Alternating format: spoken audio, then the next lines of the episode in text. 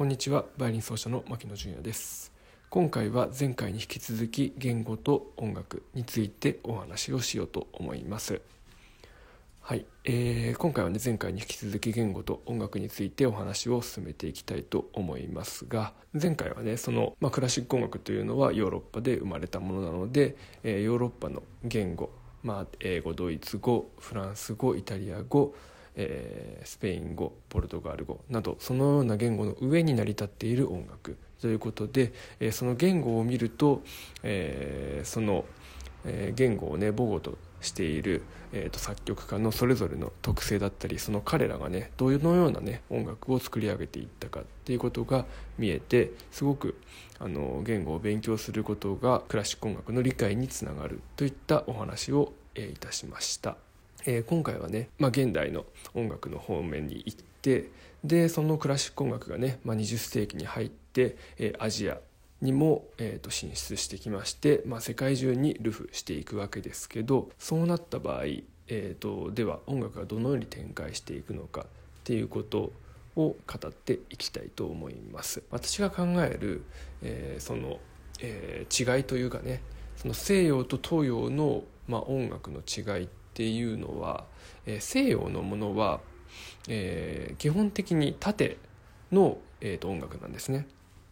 で、えー、アジアとか、えー、日本とかの、えー、音楽は横の音楽だというふうに、えー、ある面では認識をしております。えー、これがどういうことかというと、えー、西洋の音楽っていうのは、えーまあ、クラシック音楽を、えー、取ると、えー、全部キリスト教のね最初は、えーと、ために書かれていた音楽です、えー、キリスト教のね本拠地というか拠点というのは、えー、教会にありましてでまあそのね教会のための教会で歌われるね、えー、聖歌とかそういうものが、えー、クラシック音楽の源にねあるわけですけどそれというのは、まあえーと、教会を皆さん見ていただくと分かるかと思うんですけどどの教会もものすごく、まあ、高いんですね、まあ、各、えー、ヨーロッパだと町に1個教会があのまあ、各町にも何個もあるんですけど、まあ、その自治区というかね村の、えー、とところには必ず教会があってそこの教会がね一番まあ建物としては高いものになっているということが、えー、と通常です。で、えー、この高い、えーと、とてつもなく天井が高いところで、えー、気づかれる音楽っていうのは、まあ、どうしても単音だけではね物足りなくなってきてしまうんですよね。なのでその単音にその最初の一つのメロディーに、えーまあえー、とその、ね、3度上とか5度上とかに音楽を重ねて、まあ、20層30層にしてみるとそういうところから、えー、ハーモニーというね概念が生まれてで今のねそのコードとかそういうものの概念が生まれていきます。えー、なのでねこのハーモニーという概念は、えー、西洋音楽を考える上で非常に重要なポイントになってくるわけです。そして、えーまあ、教会というのはね、えー、作るのがものすごくまあ大変ですよね。ものすごく高いのでその徐々に積み上げていく、まあ、その当時できたのがまあ11世紀とか、まあ、もっと前の教会とかもあるのかな、えー、そのね、まあ、1,000年とか今よりも前でで科学技術とかそういうものが発達していなかったにもかかわらずあれだけのね高いあの建物を建てたりでもっと言うとその中のね装飾とかね外観もそうですけどとかまあステンドグラスとかねそういうものを使った非常にアーティスティックなものを作っているその技術とかっていうものはあの本当に素晴らしいものでそれっていうのはいわゆるその論理的に構築していかないと絶対作れないものだと思うんですよね。なのでそういうあの概念でも非常に論理的にあのできている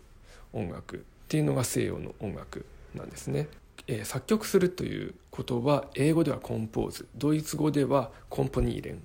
で、え、フランス語ではコンポジトーレかな、えー、まあそんな感じでねロマン語、え、ゲルマン語。みんなねコンポーズっていうねそういう言語が元で作ってあの作られている。そういう言語が元の、えー、言葉。まあ、作曲っていうことなんですけど、えー、そのコンポーズというのには作曲するというほかに構築するっていうことがありますので、えー、西洋で作曲曲を作るっていうことはある種、えー、構築えーとまあ、いろいろな要素を組み立てて、えーと、一つのえーと、モニュメントというかそういうものを構築していくということにもなるんですね。なのでこれも非常にあの西洋の音楽をクラシック音楽だったり現代音楽を理解する上では非常に重要なポイントになってきます。えー、対して日本韓国アジアの音楽っていうのは、えー、横の、えーと、音楽というふうに、えーと、捉えることができます。というのはアジアのね、まあ、音楽その20世紀のアジアで20世紀に、えー、なって、まあ、ヨーロッパからね主にそのクラシック音楽というものがアジアにも流入してきてでそのアジアの,、えーまあ、その西洋の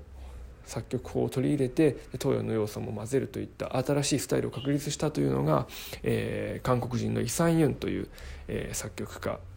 にありましてこのイ・サン・ユンだったり、えー、その弟子の日本を代表する作曲家である細川敏夫さんの作品とかをあの聞いていただくとよくわかるんですけど必ずあの単音から派生になるんですよね音が一つの派生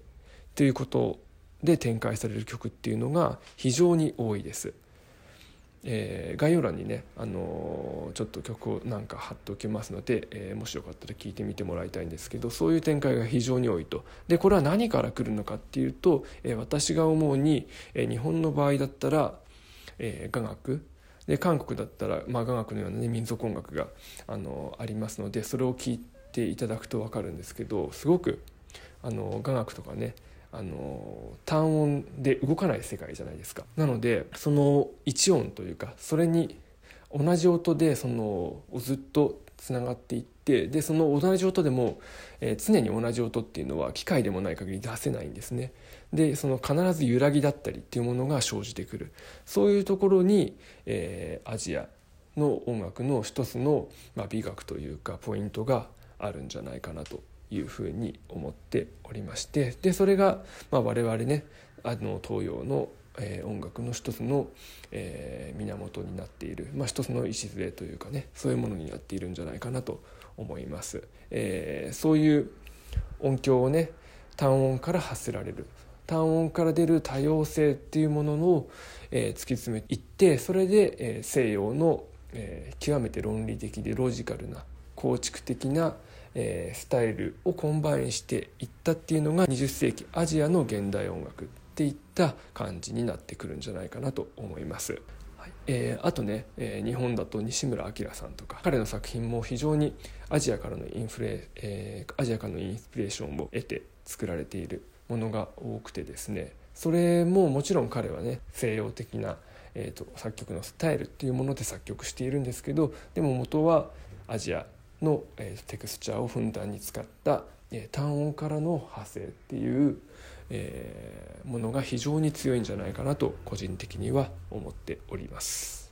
はいえー、ということで今回は言語から、えー、派生してみる東洋と西洋の音楽の違いみたいなところに、えー、行き着いていったわけですが、えー、これはね、あのー、非常に重要だし非常に興味深いなというふうに思います。えー、西洋のね音楽っていうのは必ずその単音だけではある種まあ成り立たないというか必ずそこにねハーモニーとかそういうものの、えー、縦の積み重ねがねあのついてきて初めてあの意味をなすというかそういう作品っていうのはすごく多かったりもするんですね。えー、逆にそのアジアの音楽っていうのは、まあ、単音のその、えー、一音に対するまああの思いというか一音に対する意味っていうのが非常に強くて。でそれだけでも意味をなすような音楽、まあ、演奏者から見るとその一音に対するアプローチの仕方まあ、っていう、まあ、集中力とかそういう、まあ、演奏技法とかいろいろあるんですけどっていうものを非常に求められるあの作品が多いんじゃないかなと思います。はい。えー、言語と音楽の関係っていうのはね個人的にも、非常に興味深いポイントでしてさらにいろいろなことを勉強してであの行きたいなと思っている点です。皆さんも言語というところに注目してみて音楽を聴いていただくと面白いかもしれません。ありがとうございます。